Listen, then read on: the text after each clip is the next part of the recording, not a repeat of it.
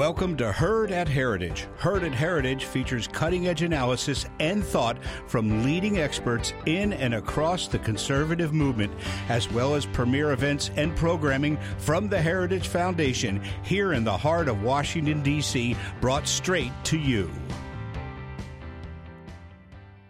Thank you for joining us. We know that uh, Americans are looking around the country, reading the news, and many people are asking, you know, what is the origin of critical race theory that informs much of the training that we're seeing taking place across the private and public sector?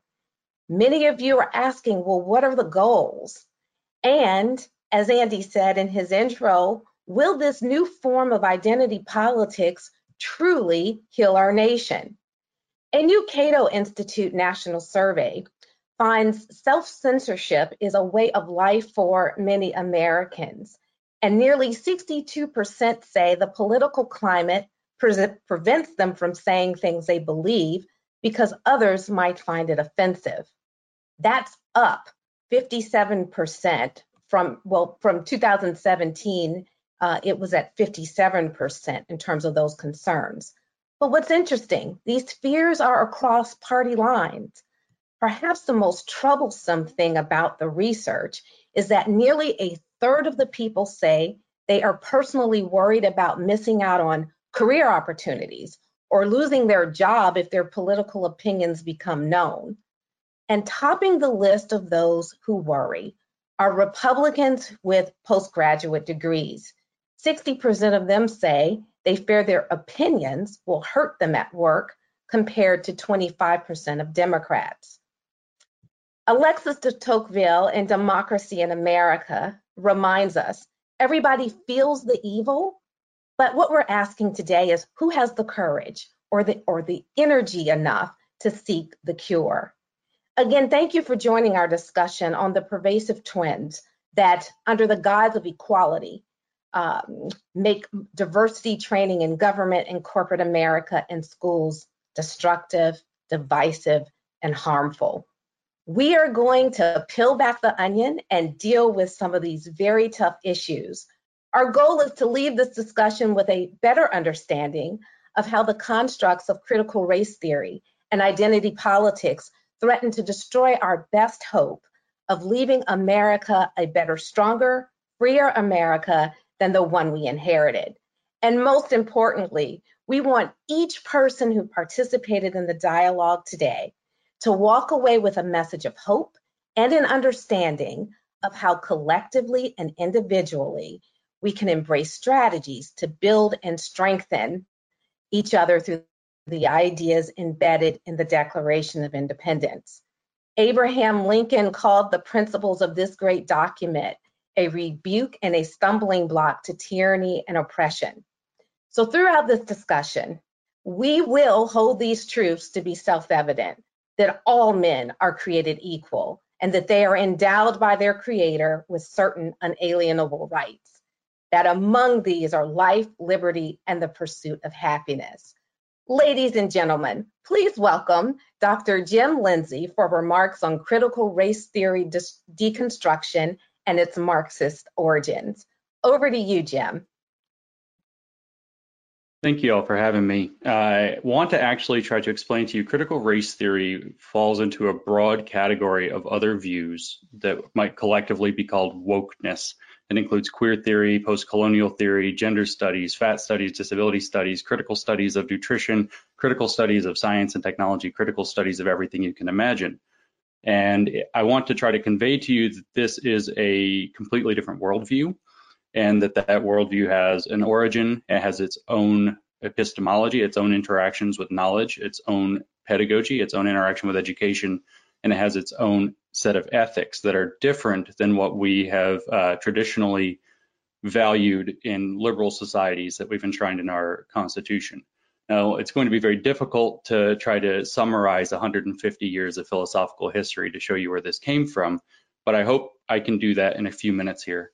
Uh, to start, I want to say what wokeness actually is. Wokeness is a fusion of the critical theory school of neo Marxism which is a form of identity politics and radical activism that, that has a very particular worldview that separates the world into liberationists versus oppressors or oppressed versus oppressors, and postmodern theory, which has um, the belief at its core that all applications of truth are actually applications of politics by other means. And so those two things came together in the late 1980s and early 1990s to become what is now woke. So to trace the history, we have to drop back all the way to Karl Marx, really earlier than that, but we'll start with Karl Marx. And we don't have to pay attention to all of Marxism. I want to actually convince you that Marxism is one manifestation of something that is manifesting in a completely different way now. Marx forwarded in particular an idea that he derived from his reading of uh, Hegel that is called conflict theory. Conflict theory separates society, or it says society is separated into stratified groups that have different access to resources and opportunities, and that those groups are intrinsically in zero-sum conflict with one another. So there is an there is an underclass, and then there is an oppressor class that is, is keeping them down. And the point of conflict theory is to raise the consciousness of the underclass to want to revolt and overturn the society.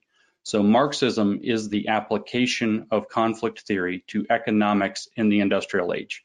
That's exactly what it is. This obviously didn't work. It led to some of the worst atrocities in uh, the 20th century and human history, really.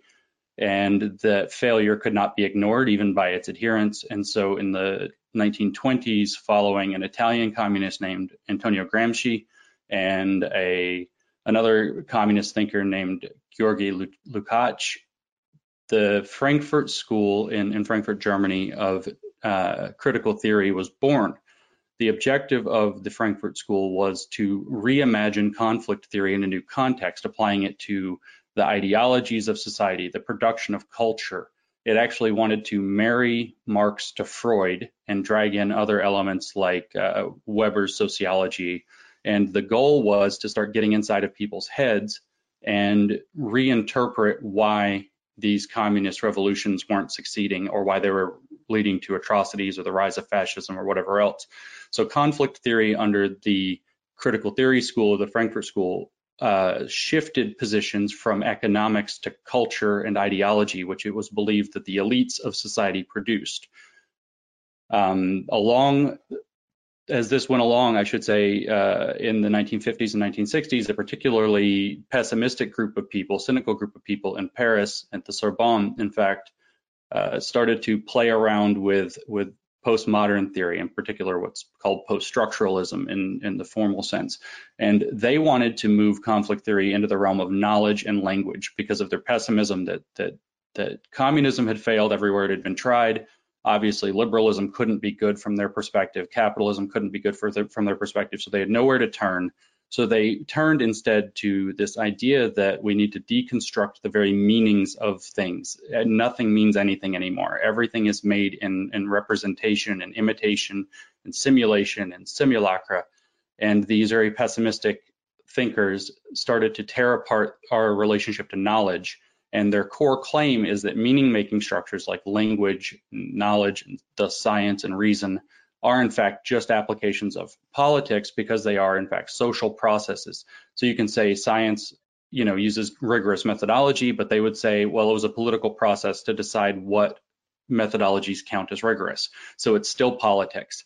And they moved conflict theory into the realm of language and knowledge. Now, while they were doing that, a particular thinker within the, the post-war Frankfurt School, Herbert Marcuse, who had taken up at Columbia University, turned things very radical. He wrote an essay called Repressive Tolerance in 1965, just preceding the violence of 67 and 68 going into the early 70s.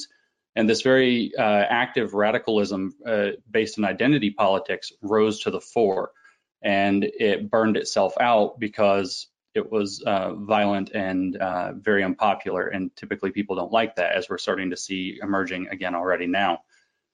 So then they took good old Antonio Gramsci's advice, who had coined the idea of a long march to the institutions, and they went sort of underground. In specific, they went into our educational uh, facilities, especially our universities, especially into our teachers' colleges by 1980 or so. Postmodern theory started deconstructing everything during this time to the point where it kind of rendered itself silly and just turned into these kind of weird language games that were vigorously made fun of through the 1980s and 1990s, except by one group of people, or two, I should say, the, the people that we would now call the progenitors of woke. The, they would be the queer theorists in particular and the black feminists, that being a school of thought, not an identity of a person. And these people saw that if you were, these were people in the critical theory mindset that are wanting to, to create liberation from the oppressions of the world as they saw that, whether they're by race or whether they're by hegemonic expectations about sex, gender, and sexuality. They wanted to take that apart, but they saw that postmodern theory was excellent for the tool, except they said that it comes from a position of extreme privilege to be able to deconstruct identity categories that cause oppression that people live. So you can't deconstruct those. So they modified postmodern theory so that it could not deconstruct oppression or anything that is tied to oppression, but only deconstruct what they viewed as systems of power.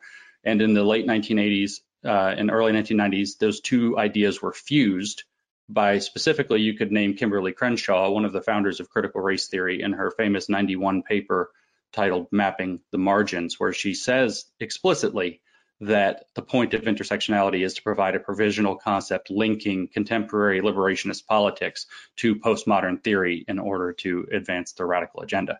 She's very explicit about it. So this is when wokeness was born. And this is how wokeness thinks. It has all of the conflict theory separate the world into oppressor versus oppressed classes with zero sum conflict, no ability to agree or understand one another across those. And then it takes on the postmodern understanding of truth being just politics by other means, which removes all of the breaks from being able to stand up against it. And so that is the history of wokeness. Wokeness actually means understanding the world this way, seeing the entire world through this lens that everything is an application of oppressive politics, including claims to knowledge, claims to truth, facts, evidence, reason, and as we're now seeing on social media, punctuality, loyalty, reliability, kind of the standard backbone virtues and principles that have built our societies up uh, over the past few centuries. So I hope I did an okay job summarizing 150 years of, of intellectual history in a minute or two there.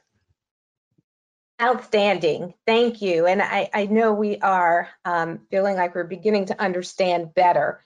Really, lots of complex issues. So what we want to do now is to bring Mike Gonzalez on to, to the screen uh, to talk about the foundations of the left and how they're funded and institutionalized uh, to create identity politics. So, Mike, bring on the next layer so we can dig deeper into understanding. So, thank you, Angela. And I'm glad that Dr. Lindsay uh, crunched 150 years. I'll, I'll take a shorter uh, time span. The first thing I want to say is that uh, uh, anti racism training is a con. These consultants get paid exorbitant uh, amounts of money. Often these fees come from taxpayer funds. Uh, Robin DiAngelo, for example, got paid $12,000 for a two-hour speech at the University of Kentucky, a public institution. Uh, among her clients figure the city of Oakland, uh, the Metropolitan Council of Minneapolis, and the long-suffering children of the Seattle Public Schools District. Uh, so, so these consultants, in other words, are stealing from our children. I, I did some research on uh, on a, a cultural responsive teaching some years ago, and I found out that these consultants who, who taught CRT to our teachers were getting uh, uh, huge amounts of money, hundreds of thousands of dollars that could have gone into books, uh, computers, and so forth. but as Dr. Uh, Lindsay said, we have to take them seriously as well, not just dismiss them as con con artists. There's a, a very strong ideological component to this. Uh, uh, the, the, the, true name of anti-racism training is consciousness raising uh, struggle sessions, which I think Dr. Lindsay uh, mentioned. Now, consciousness raising works to demolish what the cultural Marxists call the hegemonic narrative. Uh, to, to you and me and to the normal people listening in, the hegemonic narrative is the great American story, the American dream, uh, the, the, the, the, the, fact that the promise of liberty and prosperity that have attracted about 100 million immigrants from all over the world from 1850 to the present. Uh, this attraction continues to this day. Needless to say, there's a very long line of people at the door waiting to come in. Uh, this, this, is not, not really a line of people leaving, uh, trying to leave the United States. Uh, uh, but the hard left wants to strangle this goose that laid the golden eggs Uh, this is not a dream to them, uh, but a nightmare, a nightmare uh, uh that is uh, of a country that is structurally, systemically, and, and, and institutionally racist. It is too individualistic and at the same time too family centered. Uh, it is profit driven. It is maleist, whatever that means. So to them, this awful American hegemonic narrative must be replaced with a counter narrative and these can take place in air-conditioned conference rooms in Congress. Uh, uh, Ms. DiAngelo just uh, just had a, a, session with about 184 members of Congress, or they can take place in a re-education camp in China, and they made the logical conclusion, of course, in Pol Pot's uh, Cambodia. Uh, now, the theory of, of, of cultural hegemony is, is, is, Antonio Gramsci, the Italian communist leader that Dr. Lindsay mentioned. He, he lived uh, he, in the 1920s. He was sent to prison uh, by uh, by Mussolini or one of his by, by, by the, the, the, system in, in fascist Italy. Uh, and there he had time to think, and he came up with the idea, the, the fact that he, he realized, and I mentioned all of this in my book, by the way, The Plot to Change America, which I named it that for a reason. I'll give you a snippet of what happened. Gramsci noticed that while Marx and Engels had promised that the, the working class would rise up inexorably and overthrow the bourgeoisie, uh, that had happened only in, in one backwater part of Europe in 1917. All of the revolutions since 1814 had failed. The German Revolution of 1919 failed. There was no German Soviet. The Biennio Rosso in Italy had failed. There was no Italian Soviet. Uh, the Hungarian Revolution did succeed, but only for 133 days, and, and that was overthrown as well. And America was beyond uh, hope. The American worker was just way too happy to revolt. And that was the problem. Uh, to Gramsci, the, the, the worker, uh, this is all in, in, thinking in the 20s and 30s, the worker had assumed, had, had, had been co-opted by the cultural givens of his so-called oppressors. They, they had accepted the family, they had accepted religion, they had accepted the nation, and they had, they had accepted the economic system. So the oppressors, so, uh, so-called, no longer needed to use the threat of violence to oppress the workers.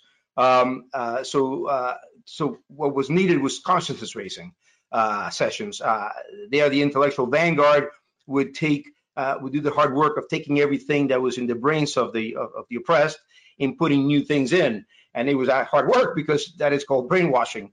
Uh, Ms. DiAngelo and the other people who do this kind of training always say, "Well, this is really hard work." Yes, it is. Um, uh, now, so Gramsci can be said to be the first of the neo-Marxists or Western Marxists or cultural Marxists that Dr. Lindsay talked about.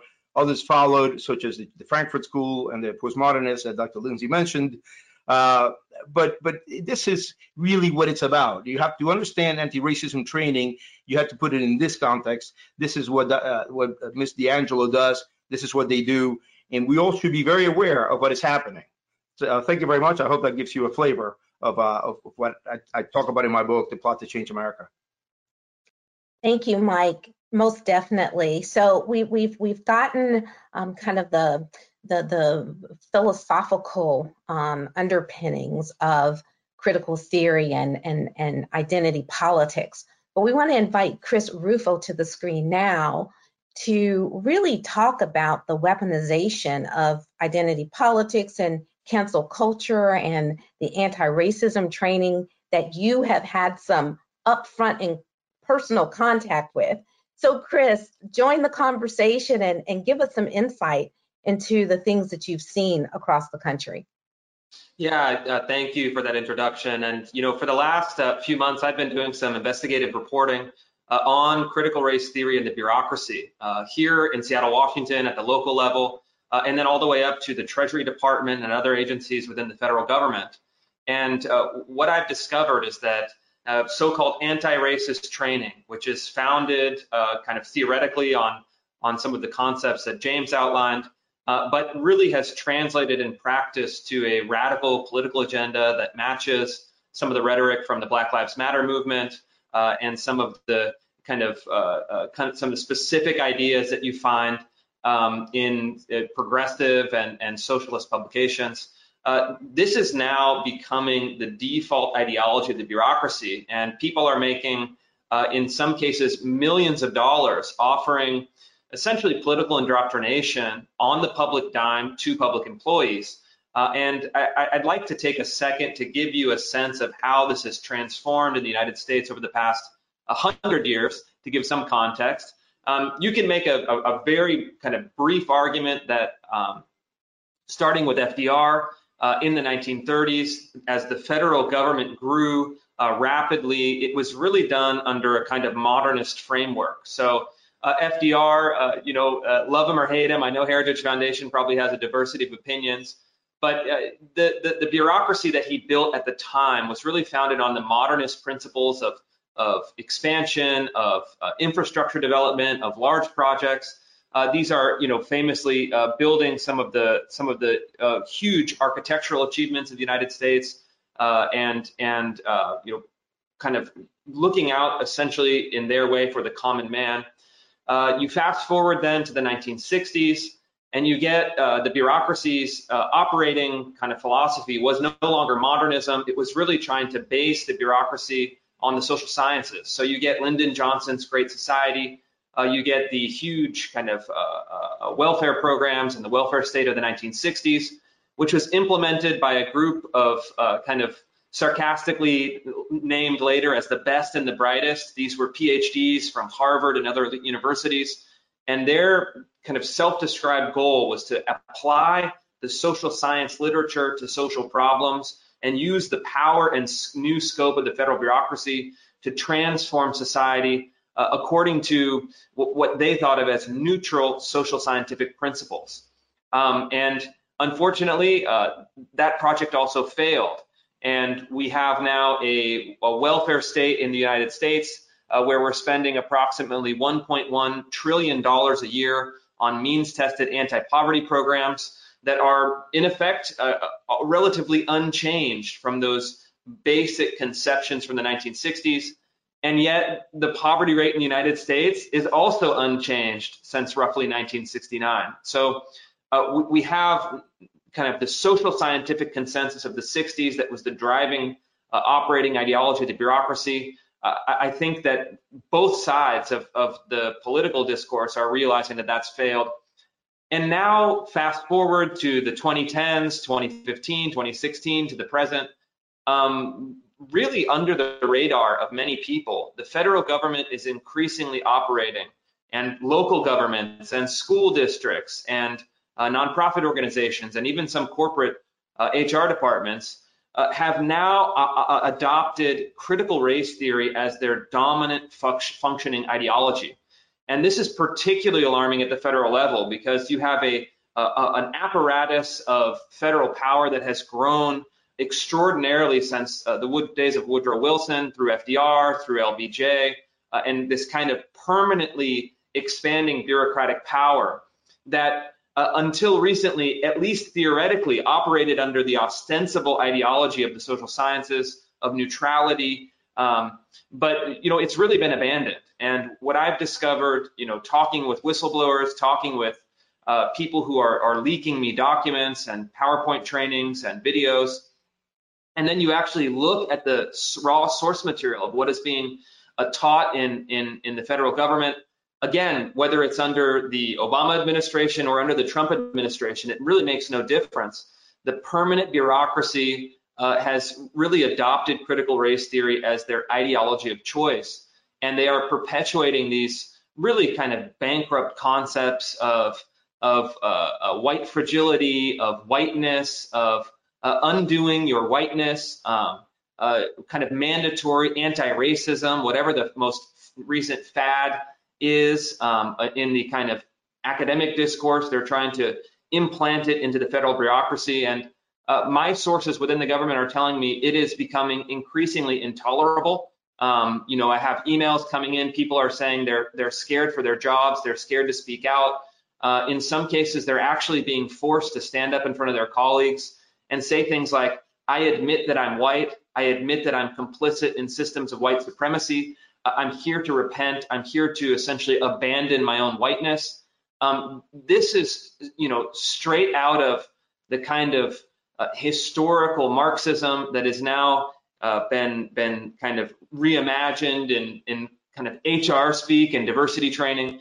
Uh, but what it amounts to, and this will be my my final comment, uh, it amounts to a change in regime uh, that hasn't been voted on, that hasn't been approved, that hasn't been uh, supported by voters, but it's essentially a change of regime from within. Uh, you have the, the permanent bureaucracy partnering with these uh, grifters, uh, one of whom, Howard Ross, who I've done an investigation into, has billed taxpayers $5 million over the last 15 years for these kinds of trainings, specifically anti-American, specifically advocating for a radical activism, uh, and in some cases, explicit uh, Marxist programs.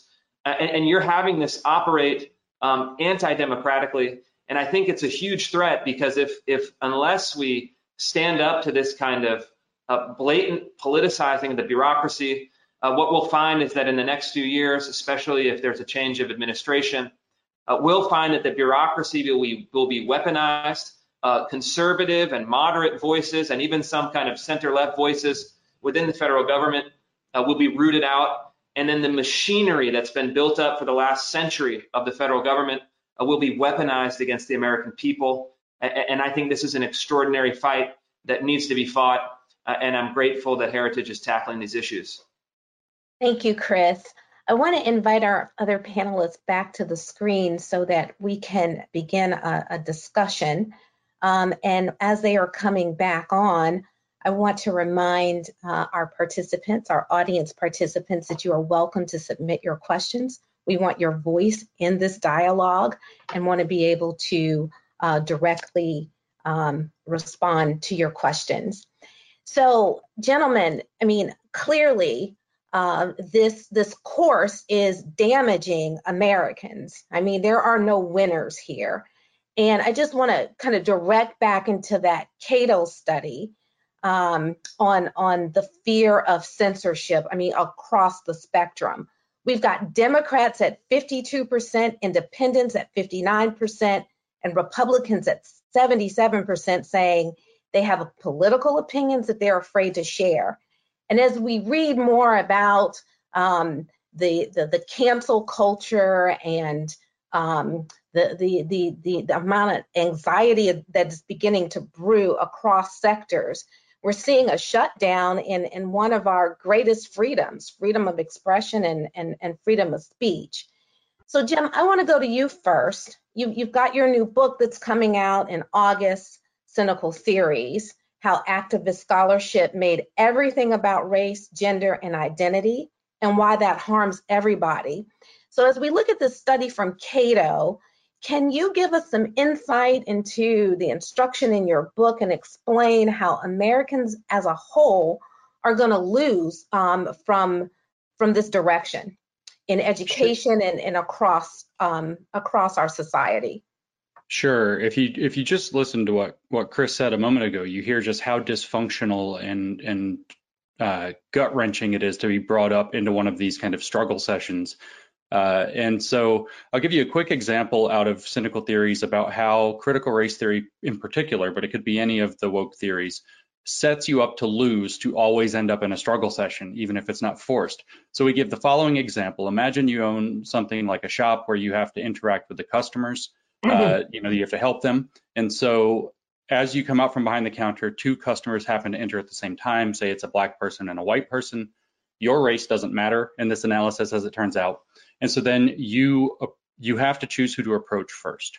So if you choose to approach the white person, critical race theory begins with the assumption that racism is present in this interaction, and it's the critical race theorist's job to find it and call it out, make it visible, make oppression visible as a saying. So if you approach the white person first, the analysis will be you approached a white person first because you see them as first class citizens and you see black people as second class citizens, therefore you are a racist. If, however, you approach the black person first, again, the assumption is Racism is present in the interaction. It is a critical race, race theorist's purpose to find it and call it out, make it visible. If you approach the black person mm-hmm. first, the analysis from critical race theory will be you don't trust black people to be unattended in a store. And so you wanted to, to deal with that first and get the black person out. Therefore, your decision was racist.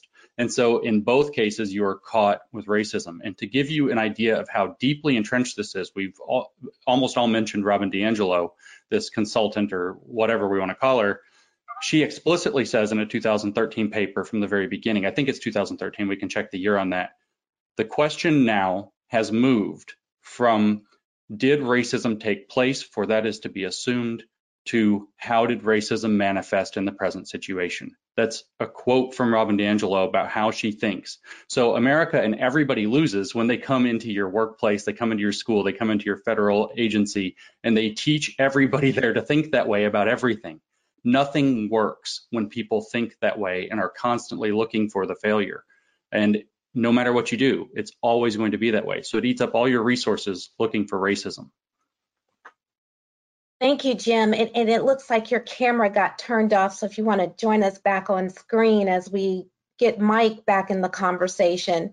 Mike, you know, you're a scholar of identity politics and you've written an entire book on it, The Plot to Change America, how identity politics is dividing the land of the free. And you've mentioned a counter narrative. I want you to, to, to peel back on that some. Um, you know, what is this new blueprint um, that activists and, and anti-racism consultants are trying to introduce into the fabric of, of, of our society? Well, you know, Karl Marx has been mentioned here a lot, and it is what they do. The blueprint is Marxist at heart. Uh, they somebody, I think it was Chris, mentioned that they want to set up a different regime. That is very much in the cards. Uh, they they associate um, uh, racism with capitalism. Capitalism is just free markets. It's people, you know, being able to to to strike contracts that are of mutual agreement. They don't like that. They say that, and this is beginning with Herbert Croly uh, back in the late 1800s. They say that this is what what produces inequality and racism. And so they what they want to do, a lot of them are committed Marxists, uh, and and what they, they want to do is is establish this system. Uh, and, and you know, it, it, kind of hurts me to say it because people say, well, you're looking on the communists under every every every bed. No, they are saying it themselves. Uh, they, they, the man who who trained Patrisse Cullors, the founder uh, of, of Black Lives Matter, is Eric Mann, a former weatherman he sees organizing as a, a means to an end, as a means to introduce world communism, world revolution. Um, uh, I, I, hate to mention her name again, but Robin DiAngelo herself told the New York Times recently that that we, we can't have capitalism. That capitalism uh, is profit driven, and when you put profits first, then you hurt people. Let's not forget, she just had a training session, a struggle session with 184 members of Congress. I mentioned, and Chris mentioned the, the, her public clients, but she also trains Nike. She trains top corporations. This is the latest battle line now. We know because of Rudi Dutschke's march through the institutions that the, the Hollywood and the, and, and, and the media and the academy has taken over. Their next aim is the corporate world. I just watched, and I'm uh, just a lot. The last thing, I waited four months for opening day with my son, and I watched it last night, and it was a it was a an ode to Black Lives Matter. Uh, you know, I just want to watch baseball. Uh, I want to watch excellence on the field, and and and it has now penetrated this as well. Okay, so, Chris, let's get you in the conversation. Um, you know, their emotions are high and we are in a situation where we where the wet and the water somehow has to get separated in terms of the bad actors and and the um, the innocent people who are being kind of captured into all of this. So, Chris, talk to us about a pathway forward. So okay. I'll, I'll, start by uh, outlining briefly the way forward that doesn't work. I think for the last few years, what we've tried to do, uh, both you know those of us that are on the right, including and also including those who are on the center left, the strategy has been to appeal to the values, uh, to the liberal values of civility, of public discourse, of agree to disagree, of kind of the the old idea of the the marketplace of ideas um, and, and and those kind of uh, uh, values. But the problem is that uh, the the other side, let's say the, the the critical race theorists, the radical activists, the kind of uh, neo-Marxists, they don't subscribe to any of those values. So because it's not a common value, they don't believe in it. They don't operate under those terms.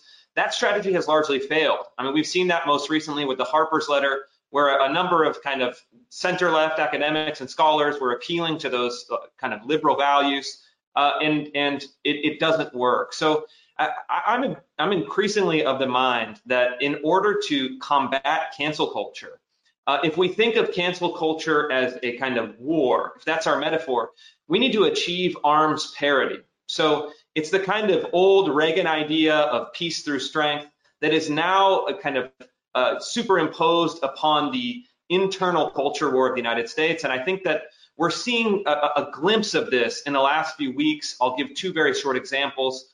Um, one, you know, you had the New York Times that was threatening to dox uh, the uh, a blogger named Slate Star Codex, uh, and then you also had the New York Times threatening to dox uh, Fox News host Tucker Carlson. Uh, both of those people didn't appeal to the kind of niceness or virtue or liberal values of the New York Times. Uh, you know, they basically uh, stepped forward and Tucker said, if you dox me, I'm going to dox you. Uh, and Slate Star Codex deleted his blog and, and organized uh, a group of people to essentially fight back. And both of those things worked. The New York Times, the kind of most influential media organization in the country, uh, it backed down. And I think that that is really, in a, a small sense, a metaphor of what has to happen. Um, these are folks who have really no restraints, and you have to uh, kind of meet them where they are uh, and, and, and use the kind of institutional strength and counterbalance that we have to create uh, in order to stand firm against this. Because if we don't come up with a strategy uh, that that is that is based on kind of arms parity uh, with these folks, they're going to continue on this very destructive course. And I think we need to to kind of revitalize uh, some of those uh, founding virtues and values, uh, but then also uh, create the kind of internal strength and confidence. And, and I know it works. I know uh, uh, Dr. Lindsay, I'm sure they've tried to cancel you. these folks have tried to cancel me many times. but it doesn't work because you know we've stood strong. You keep fighting. You get back up. And I think that we need to now create a kind of institutional infrastructure to protect people uh, and to protect uh, the American ideas uh, that, that we share. Well, that that's a great segue in terms of talking about protecting and looking at the next generation. Um, you know, we we saw uh, yesterday um, in the American Society they published an article the racism of anti-racist education. And one of the highlights there was um, looking at a program that Rutgers University is doing in their English department. And so there, the chair there is, is looking at her graduate writing program and eradicating systematic inequities. And she basically says that through this her program, the college is going to incorporate what they call critical grammar into the curriculum. Um, and what this will do is basically encourage students to develop a critical awareness of the variety of choices that are available to them with regard to micro level issues in order to empower them and equip them to, to push against biases based on written accents. So, in other words, um, some students um, will be um, um told that they don't have to meet certain standards of being proficient in a discipline. So, Jim, getting you back back into the discussion, uh, when we when we look at at at K through 12 education in terms of what's coming down the pike, in terms of oppression, racism being taught uh, in math and social studies and in English, um, you know, beyond history. Uh, give us give us your thoughts here in terms of you know this this this thing that will kind of feed into a a soft bigotry of low expectations as as a way to deal with inequity yeah um, this is actually coming into as you mentioned math into into basically every subject the the goal with these ethnic studies programs that are already happening in Seattle they're they're being installed in possibly in California uh, they will spread. Those are test cases. Are, are actually trying to make every subject about teaching social justice. And so, to give you some idea, this is a little bit complicated. In fact, it's going to sound insane, um, but that is the nature of the theory. So, Michel Foucault, in particular, forwarded this idea, a postmodern philosopher in the, in the, in the 60s, forwarded this idea that there are regimes of truth and that each culture produces its truths according to which statements it's willing to authenticate as true and false. And of course, as I opened earlier, that's considered to be a political process. The activists who changed postmodernism in the 90s took this a step further and have actually tied this to various racial groups, specifically by taking in the critical theory view that there are oppressors versus oppressed classes in society. And so their view is that things that white Westerners used to build up the modern world are white Western or male also knowledge. And they have those people, white Western males with the Eurocentric perspective, have colonized all other racial cultures, which it's already weird to say racial cultures, uh, right? It's, it doesn't make sense, but that's how they think. They've colonized other racial cultures with white Western knowledge and forced them to think in white Western ways. And that's not appropriate. So when you see them saying we need to decolonize the curriculum, that's what they mean is to take things like white Western knowledge, as they call them, or the master's tools, as you'll hear scholars like Alison Bailey refer to them drawing off of Audre Lorde, uh, things like epistemic adequacy, which is fancy academic speak for knowing what you're talking about, uh, science, reason. As I mentioned in my opening, we've seen productivity, punctuality, uh, loyalty, reliability, uh, soundness of argument, validity of argument. All of these things have been put up as white Western ideas that have colonized other ways of knowing. And so they need to be suppressed so that those other ways of knowing can be brought up. But this literally means they're saying that science and rationality and reason are features of white people and they're not for black people. And if you look at the critical race theory literature, for example, their introductory texts, they say that the, the knowledge of black people is storytelling, narrative driving.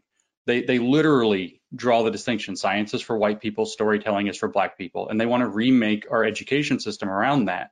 You mentioned the accent and the language. They call that linguistic justice usually. Critical grammar is a new spin on it. But this is a long line of thought where they want to, to open the playing field to everything that's not white and Western and say that needs to be forwarded in a kind of radical egalitarian agenda to unmake that oppression of knowing what we're talking about. Okay, wow. So, so Mike Gonzalez, you are you are helping to lead the charge here, to, here at Heritage um, in terms of debunking everything in revisionist history from Howard Zinn to 1619. I, I want your voice here on as a parent and a scholar. Um, what's your reaction to this, and in, terms of how it's playing out, like in the real lives of children? Well, first, I want to say I agree with uh, Dr. Lindsay. It's impossible to talk about this and not sound crazy. So we always have to give the trigger warning. Okay, I'm going to sound crazy now. Um, look, we have to. Exp- I think the first job is exposing what is going on. They, they, the reason I wrote the plot to change America is because I want to. I want to take on the myths that are out there. The myths of, of for example, the, the creation of categories such as Hispanics or Asian uh, people, uh, there was a, a, University of California professor, Christina, Cristina Mora, who was involved with this, and she wrote a very good book. She's a, she's a progressive writer, and she said that people would accept these categories in due time as they had, as though they had always existed. She called that collective amnesia. Uh, so I think that we need to expose these things, expose Americans, uh, and not just conservatives, but but you know, good old style liberals who actually do like our, our liberties, who like uh, the liberal uh, America that we have, because what they're what what these things are doing is that they are fighting against liberal values such as freedom of speech, as you mentioned, freedom of conscience, all all, all our basic uh, natural rights. So we have to constantly, and I I, I think it's great that uh, that your book is coming out, Dr. Lindsay, uh, because I think the more we write about this, the more we expose people to what has taken place, to to why, who did it, how they did it, and, and what is the the real goal here. Uh, we can start to demolish this idea that no, this is nice because people need compensatory justice. Look, you know, let's really be honest and, and, and with our rancor in our heart, just exposed and, and have so, uh, sunshine can be a great disinfectant. Let's really allow in the light and, and, and expose this for what it is. That's the think approach. That's the approach I want to take. Okay. Chris, I mean, we we this conversation is is um, incredible, and I, I know our time is starting to get near, but I want to I want to get your last comment into into the discussion before we go to Q and A with the with the audience and handing it back over to Andy. Again, remember to um, log your questions in the the Q and A box so we can hear from you and and speak directly to some of the things that are on your mind. So, Chris, Martin Luther King said, We must all learn to live together as brothers, or we're going to all perish together as fools. So, despite these grave challenges, um, you, you did an incredible film called America Lost, and it offers a glimpse of hope for rebuilding America's families and our communities, um, um, civil society from the bottom up. So as we get ready to transition into Q&A, give us give us some hope based off of what you saw from your incredible film America Lost. Yeah, you know, what I saw and discovered in the film is the same thing that is really the reality of most people. And I'll, I'll, I'll kind of close with this point of hope. Uh, you know, where I work, I'm here in downtown Seattle. I'm across the street from the SEIU building and the Progressive Organizers. Uh, this is really kind of ground zero just out my window of a lot of this insanity. Um, but this is, you have to keep in mind, a very small group of people that represent a, a very small and intolerant but loud and influential minority. Uh, but when I go back home, my cul-de-sac of 18 homes, it's, uh, you know, myself and my wife, uh, next door is a family, uh, a man who served in the military from, in Puerto Rico and then immigrated to the United States. Uh, you have, uh, you know, African American families, families from Vietnam, from Romania, from everywhere and we take care of each other. We look after each other. We get along with each other. Um, we are really, truly the beating heart of America that people experience in their local communities, in their neighborhoods, in their daily lives. And we have to remember that the abstraction and the spectacle is about 1% of the, the kind of raw experience and energy and potential of the United States. But unfortunately, the 99% of people are dormant uh, they aren't exposed to this, and that 70% of people who are scared to speak out. We have to wake up the the, the kind of the kind of uh, the, the, the large kind of ballast of America. Uh, we have to alert them to this, expose it that is in direct contradiction to the the life that they live, which is really kind of on those founding ideas of the United States. Uh, and, and, we have to somehow turn that that strong majority uh, in, into a, a, relevant kind of uh, uh, kind of uh, ideological and political and kind of moral force. And I think that's where the solution lies. Thank you. Well said. Well said. Andy Olivastro, we want to get you back on the screen to take us through a Q&A. So, Andy, over to you. Thank you, Angela, very much. Uh, it's great to be to be back here. And as we navigate to Q&A, we will uh, we'll show some of the work of our guests on the screen. Uh, you'll see some slides, and everybody that's participating in this uh, session will get a follow-up email with links to these resources. James's book, which comes out in a month, but we're told that Amazon is already shipping. Uh, Mike's book that comes out next week, and then Chris, as he just talked about his documentary, he has graciously uh, made that available for free. Uh, we'll send that link around at the conclusion of this session. thank you for those who have submitted questions. We have a lot. Uh, I'm going to, you know, please keep them coming. Uh, I'm going to group some of them so that we can get through the number that we have. Uh, interestingly, for our panel, I'll just give you a quick indication. We, we got a question from Casey Erb, who asked, how is critical race theory directly damaging Americans? Uh, the question that followed hers was from a gentleman named John Kelly, who said, the cancel culture is attempting to get the state bar of Texas president Larry McDougal removed because he described the organization Black Lives Matter as a Marxist organization there's a special meeting being held on July 27th. So we can see how this is critically damaging uh, Americans directly. Uh, I welcome our, our panelists' comment on that, but I'll, I'll preface also with this other question. Uh, Alan Roth, a longtime friend of Heritage, Dick Trudeau, a Heritage uh, supporter, and Samuel Hooper all ask, what can concerned Americans do to combat this dangerous attack on the minds of Americans? And then what practical steps might you recommend? Especially in some cases, these are individuals, they say that they themselves are not cancelable. They don't have, you know, public profiles or Twitter followings. Uh, but what can they do? How can they join this battle? Mike, do you want to take that one first? The, question about critical th- uh, theory it has inhabited every aspect of our lives, and we're really all bathing in it at the moment. Uh, there is a, a critical legal theory, this critical race theory. Uh, it is taught at all levels, and and, and it, uh, what it is, as has been said already, this idea that everything is a power struggle between groups of oppressors versus the oppressed. It, it creates a very antagonistic dynamic, at, at, at, you know, in our society.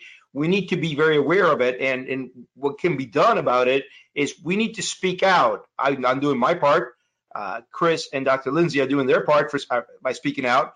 But I think we just uh, every all Americans, uh, the, the, the Americans are the beating heart of the country need to be able to talk about this, need to be able to attend uh, Board of Education meetings and speak out their minds, uh, need to be able to, to, to, to talk to their neighbors, need to be able to talk to each other because this is something that is, is as somebody said already, this is an attempt to set up a regime that is nobody nobody has voted on it. It is unconstitutional. It is a different constitutional order, and we need to be very aware of it and speak out against it. Thank you, Mike, very Yeah, much. if, Angela, if? I could jump in, um, you, we at Heritage are working with what we call a Restoring Civics Working Group, and we are seeing organizations across the country um, putting matters and, and grabbing matters in their own hands. For example, Nutrier uh, Neighbors is a parent group in the suburbs of Chicago. Uh, they put forth um, and submitted to the board a freedom of expression resolution for their community. And they are refusing to be canceled. And they are showing their children how to stand up on the principles of this nation and to be able to give them the hope to look into the future of, of how to lead our society, how to lead our country towards freedom and opportunity. And so, as Mike said, it, it's it's it's it's an interesting dynamic with the onset of COVID 19 and how parents and communities are coming together at this time um, to show that uh, they're not going to just give up and, and be canceled out. And in addition, they're going to make sure that their children are learning the principles that allow them to lead us forward. Wonderful. Thank you, Angela. Let me get to two other uh, two other points here, and, and, and Dr. Lindsay, maybe you could take the first crack at this. Um, Mark Wolfgram from the University of Ottawa uh, says that what he finds striking is that academics are now required to explain how they will support diversity in their cover letters when applying for jobs. Is this not an ideological screening question? And then I'll just add to this, and you can you can take uh, either one of these. Um, we got a question from Ligia, a law professor at Catholic Law School, who's been asked to teach a course on race in the law. Ironically, I was probably chosen on the sole basis of my Hispanic ethnicity, since I never expressed any interest in teaching this course but none of my white colleagues dared to touch it with a 10 foot pole. And then asking for some resources that you might recommend uh, to deal with this from a non ideological source. But, but maybe a little bit about that supporting diversity in cover letters and in applying for jobs. You sort of have to pr- proclaim this. Is this a screening question? What's your thought on that, Dr. Lindsay? Well, I think, in fact, that it is, although that they they bill that it is not. Uh, there was a case that needs to be looked more deeply into at Berkeley in their biology department, where they put forth one of these diversity requirements, a statement requirement for new applicants, and they came out, they published a rubric for how it would be scored, and critical theory answers got high scores, and American values of e pluribus unum kind of diversity got very low scores, and then they had a raft of applicants come in, and then ones that's 76%, I believe, is the is the figure that was reported of applicants were never even had their resume or their CV looked at at all based on their diversity score. So the answer to that is yes, it appears that it is. And um, digging into that and seeing that how that works as a model is probably worth understanding. To kind of tie into all of what's just been said, um, Mike was right earlier when he said that the first step of this is, is is to expose what's going on. People have to expose it. They also have to be able to explain it and then they have to be able to articulate alternatives like you know the american principles for example and so, as far as non-ideological resources go, that's actually the underlying mission statement of new discourses: is expose, explain, articulate alternatives uh, to whatever it is that's holding us down. And so, I've been producing, a, I've published a large amount of materials on new discourses. It's all free. You can go access whatever you want. But I'm also writing an encyclopedia of social justice terminology single-handedly, which is a big task on new discourses. And you can go and see how they actually use this manipulative terminology. When they say identity, what do they mean? When they say problematize, what do they mean? When they say racism, what do they mean? And there are over 100 entries already written available for people on that encyclopedia on, on my website. So going to inform yourself and then showing up to those school board meetings or whatever other meetings uh, to push back. If once you know the lingo, part of their game is actually to make you be on your heels by making you look like the stupid one who doesn't know the, the sophisticated theory. It's very shallow. If you know a little bit of their sophisticated theory, you can easily turn it back around and argue against it. So go inform yourselves and then organize at least loosely, but ideally but more formally, and then show up. And then that's how you can fight back.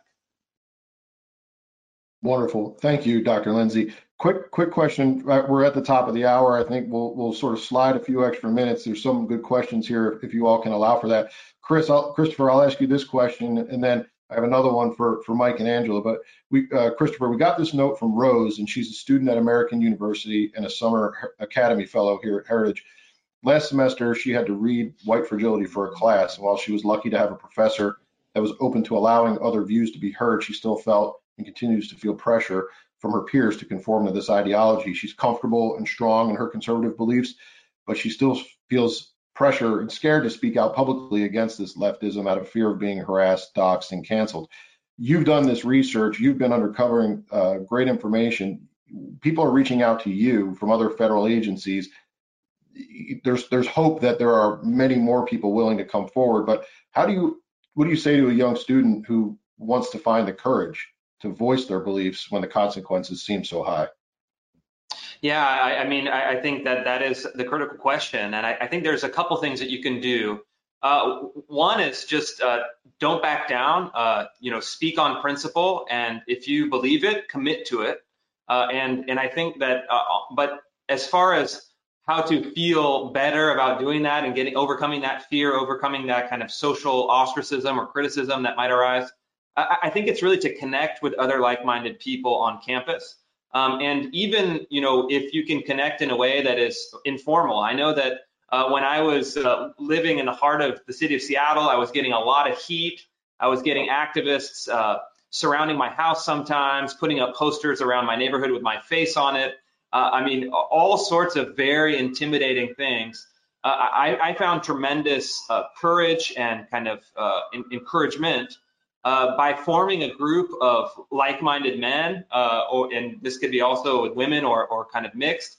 But we had dinners once a month where we would just blow off steam, uh, talk about what happened. It was all off the record, and every month that would kind of re-energize me and keep keep me kind of calibrated to the reason why I'm fighting, who I'm fighting for, uh, and then also just to remind myself that despite the fact that most people uh, are too afraid and remain silent, uh, there were legions of people out there supporting me, and then I could directly reach out to people uh, who could keep encouraging me to fight for them.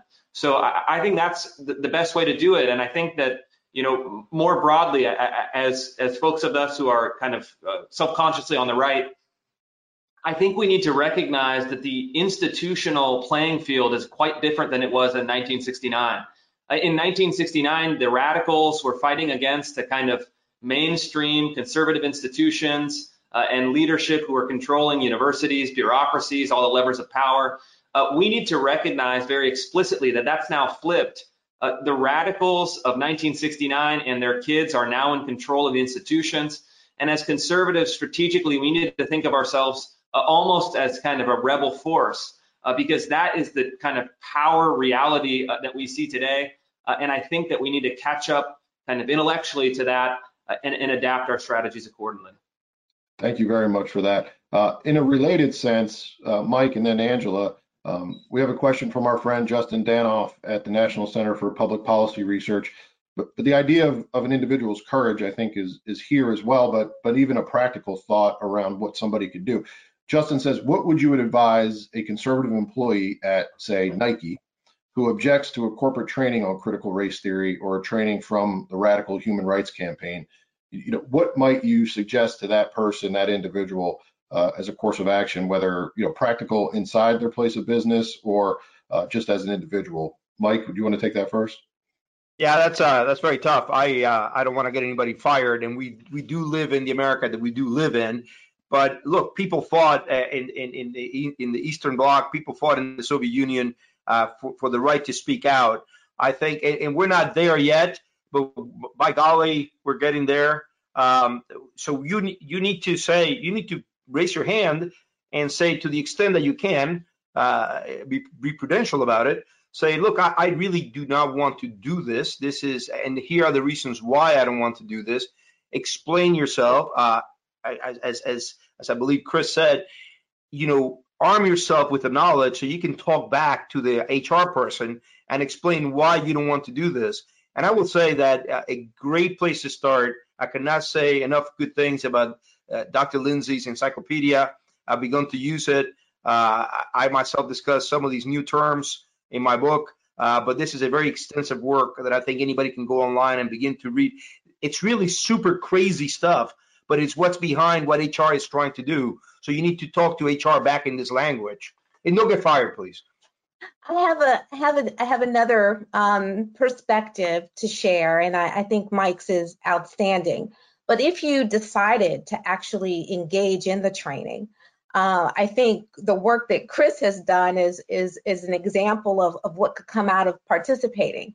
You could go in to see what's happening, uh, to share that information firsthand, and you can go in armed, as Mike said, um, and shed light on the principles that you stand on and create it as an opportunity to educate and bring awareness to others and to be a disruptor um, to to to that environment. And again, we are not encouraging you to be fired.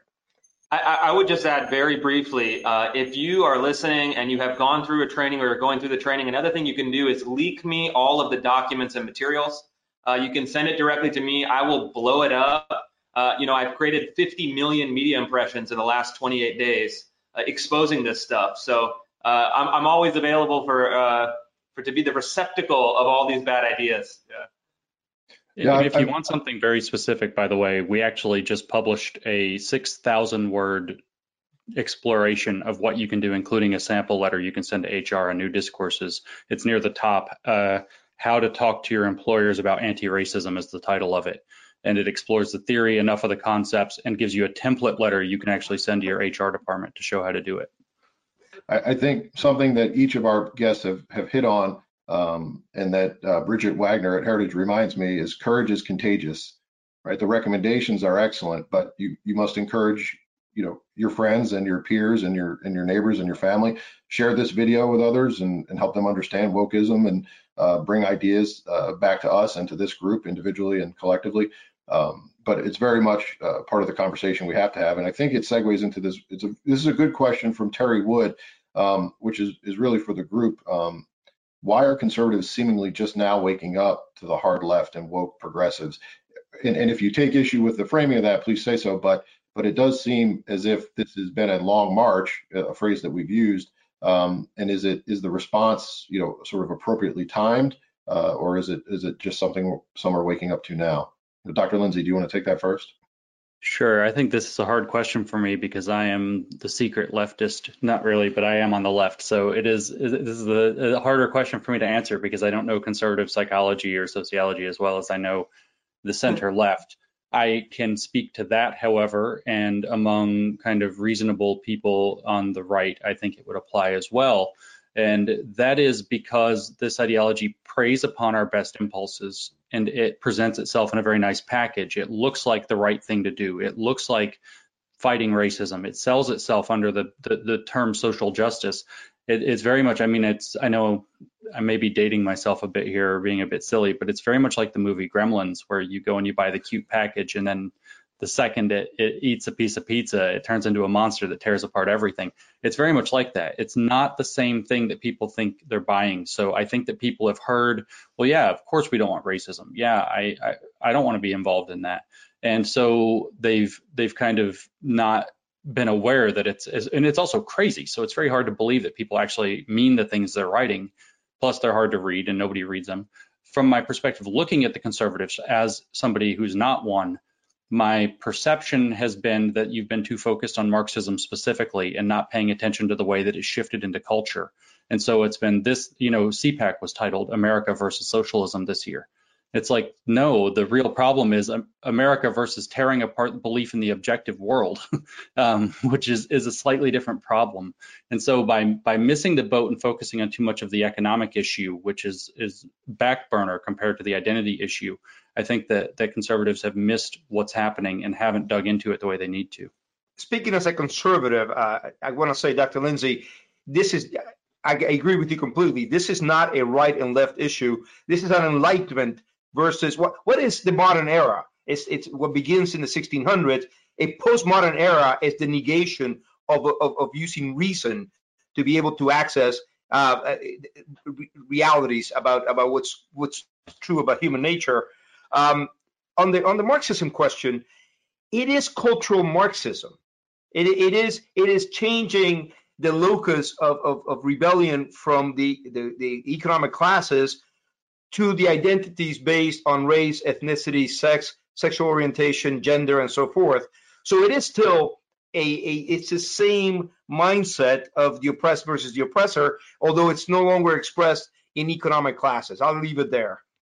And, and I'll add just a, a, final comment. I think part of this is a historical artifact. I think conservatives of uh, maybe kind of an older generation from me, uh, you know, the Cold War was over. Uh, the Soviet Union collapsed. Communism was dead and gone forever. Um, and I think that people got a bit complacent and didn't realize that it could morph into something new. Uh, so I think people, uh, especially who lived through the Cold War, um, kind of took a, a, what I think Francis Fukuyama called the holiday from history. Uh, turns out that uh, it wasn't quite a holiday, uh, and and history doesn't quite end. But but but I think th- there's another kind of battle that I think we need to fight. And unfortunately, I think the, the right has developed a, a great think tank infrastructure debating policy, uh, but policy is really an kind of an epiphenomenon of, of epistemology. And I think that we've haven't quite grappled with the fact that we're not now debating policy, we're not now debating legislation or bills. We're actually debating the fundamentals of, of how knowledge is constructed. And I think we have to go to that kind of subterranean battlefield and try to reestablish the grounds of debate. Uh, because if they just have destroyed the grounds of debate, and I think we have to accept that they have, uh, we need to reestablish new grounds and, and, fight the fight where it is today. And I think that we have to look at epistemology making institutions. This is academia, uh, media, social media, uh, and and and really fighting in the streets and, and we need to figure out how to reestablish the grounds of that kind of uh, a, a, kind of modern ideology. Uh, and, and, that's where I think the fight needs to head um, in the in the in the days and years to come. Just 30 seconds on that, Chris. I, I don't disagree with you. I don't disagree with anything you just said, but there are remedies in the policy realm. There are things you can do. The government can get out of the business of creating categories uh, officializing these categories. The activists, I, I, I, write all about this in my book. The activists who were influenced by this thinking forced the government to create the categories, get rid of the policies that force people to adhere to the categories. This is not going to be the end of everything, but there are policy remedies. Go ahead, Angela. Sorry. Yeah, and I, I, I, agree with Mike. The policy we, we've been fighting that, and I think a part of a part of the sting in where we really are is when we are listening to our children and our grandchildren, and the rhetoric and the messaging there and the conversations um, are not aligned with what they've been taught um, and, and and what we know they believe at their heart, and the challenges that they have in the academy. And so I think conservatives have, have been fighting back in terms of you, you're starting to see a shift, even in the academy, where conservatives are deciding where to send their children for college. so that they're not Mhm. indoctrinated. In K through 12, you're seeing an uptick in homeschooling where parents are grabbing their children with all their might to make sure that they're not indoctrinated with revisionist history and the integration of, of racism and all these other things through every subject matter. And so I think that the time that we're in um, is, is exposing an opportunity for us to even be louder and more assertive in this urgency uh, to preserve the future of, of and legacy of freedom and opportunity in this country. That's wonderful, Angela. Thank you. Thank you, everybody. I, I'd like to, I think we're, we're at 115 here, hour 15 into this conversation. So uh, I'm not sure that those closing comments that I'll offer you all could get better than the last statements each of you made, but I want to give you that opportunity. Um, and uh, we've gotten so many good questions we have not gotten to, but also a, a, just a bevy of requests for information, resources, and ways in which to engage on this topic. And so we will be following up with everybody who's on here. This is being recorded. It will be available on heritage.org within the next 48 hours, if not sooner. Uh, and so with that, though, I'd like to offer uh, Christopher, do you want to have any other closing comments? Yeah, I, would just like to say that um, uh, to thank you to Heritage, thank you to all the other panelists. Uh, this is a really fascinating new area of study. Uh, and and and I, I think it, it couldn't be more important as we go into uh, this new century. Thank you very much, Dr. Lindsay. Yeah, this is a different way to think about the world. It is different epistemologically. It is different ethically. And uh, the most hopeful thing I can tell you is that it's actually fairly flimsy in both. And if you need courage, you need to remember that if you're standing up for Enlightenment modernist American principles, you actually have the moral high ground and you have the epistemological high ground. Science still works to find out knowledge about the world, whether they want to denigrate it or not. So you have the high ground. Let that be the source of, of, of your backbone because you can stand proud in, in knowing that you're right and fight back on those battlegrounds like that Chris outlined and that Mike has outlined uh, in terms of policy. Thank you very much. Mike, closing comments? Well, I mean, just to follow on of what, what my two colleagues just said, America is the, the end product of these enlightenment and modern ideas. America is a good country with all its warts and all its problems. I have lived at least a year in seven countries as a foreign correspondent. Do not let people change America from what it is, from from this this great this great machine that produces that allows people to to flourish, allows families to flourish, that gives us unheard of tons of liberty and prosperity the, the schemes and the models that Dr. Lindsay and, and Chris were just discussing want to change this. They want to replace what we have. Do not let it happen. Do not let it happen. Thank you, Mike. Angela? Yeah, I'd, I'd like to go back to that quote from Alexis de Tocqueville uh, that I mentioned earlier. You know, everybody feels the evil.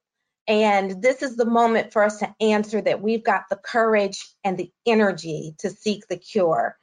And we need to remember that America was born out of a revolution and that over the last 244 years or so, America has proven to be resilient.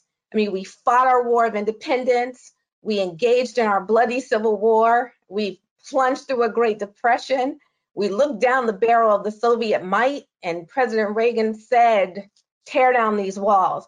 And so we are not, as Americans, going to be defeated from the inside.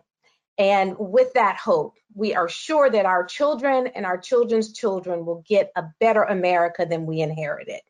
Wonderful. Thank you. This is a wonderful conversation. It, it, it doesn't end with this program today. However, however, I believe this program has shaped it in a meaningful and thoughtful way. And that's a thanks to our panelists. Thank you, James, Chris, and Mike, for your comments today and the work that you do every day. Thank you to Angela for leading this conversation and for all you do to shape this debate nationally. We thank everyone for joining us. For all of the questions, which we apologize we could not get to, uh, email me directly, andrew.olivastro at heritage.org if you'd like to follow up. However, we will send you an email with a survey with all the resources that we have. We will continue that conversation with you. Please visit heritage.org for these recordings and upcoming programs. Thank you.